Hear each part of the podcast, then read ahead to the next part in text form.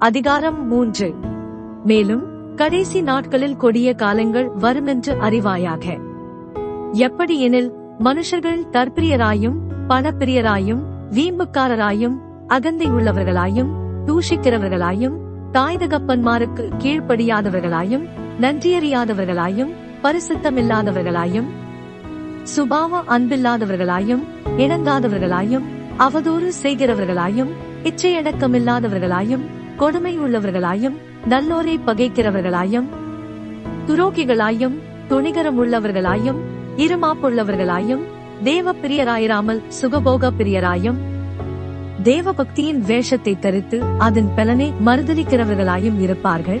இப்படிப்பட்டவர்களை நீ விட்டு விலகு. பாவங்களால் நிறைந்து பற்பல இச்சைகளால் எழுப்புண்டு.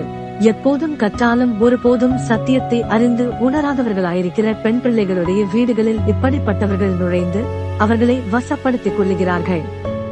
என்னையும் எம்மிரையும் மோசைக்கு எதிர்த்து நின்றது போல இவர்களும் சத்தியத்துக்கு எதிர்த்து நிற்கிறார்கள். இவர்கள் துர்புத்தியுள்ள மனுஷர்கள் விசுவாச விஷயத்தில் பரீட்சைக்கு நில்லாதவர்கள். ஆனாலும் இவர்கள் அதிகமாய் பலப்படுவதில்லை. அவ்விருவருடைய மதிகேடு எல்லாருக்கும் வெளிப்பட்டது போல இவர்களுடைய மதிகேடும் வெளிப்படும். நீயோ என் போதகத்தையும் நடக்கையையும் நோக்கத்தையும் விசுவாசத்தையும் நீடிய சாந்தத்தையும் அன்பையும் பொறுமையையும். அந்தியோகியா இக்கோனியா லீசிரா என்னும் பட்டணங்களில் எனக்கு உண்டான துன்பங்களையும் பாடுகளையும் நன்றாய் அறிந்திருக்கிறாய். எவ்வளவோ துன்பங்களை சகித்தேன். இவை எல்லாவற்றினின்றும் கர்த்தர் என்னை நீங்களாக்கிவிட்டார். அன்றியும் கிறிஸ்து இயேசுவுக்குள் தேவபக்தியாய் நடக்க மனதாயிருக்கிற யாவரும் துன்பப்படுவார்கள்.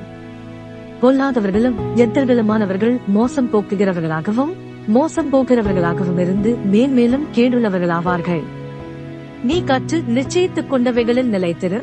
அவைகளை இன்னாரிடத்தில் கற்றாய் என்று நீ அறிந்திருக்கிறதுமல்லாமல் கிறிஸ்து இயேசுவை பற்றும் விசுவாசத்தினாலே உன்னை இரட்சிப்புக்கேற்ற ஞானமுள்ளவனாக்கத்தக்க பரிசுத்த வேத எழுத்துக்களை நீ சிறுவயது முதல் அறிந்தவனென்றும் உனக்கு தெரியும். வேத வாக்கியங்கள் எல்லாம் தேவ ஆவியினால் அருளப்பட்டிருக்கிறது. தேவனுடைய மனுஷன் தேறினவனாகவும் எந்த நற்கிரியையும் செய்ய தகுதியுள்ளவனாகவும் இருக்கும்படியாக. அவைகள் உபதேசத்துக்கும் கடிந்து கொள்ளுதலுக்கும் சீர்திருத்தலுக்கும் நீதியை படிப்பிக்குதலுக்கும் பிரயோஜனம் உள்ளவைகளாயிருக்கிறது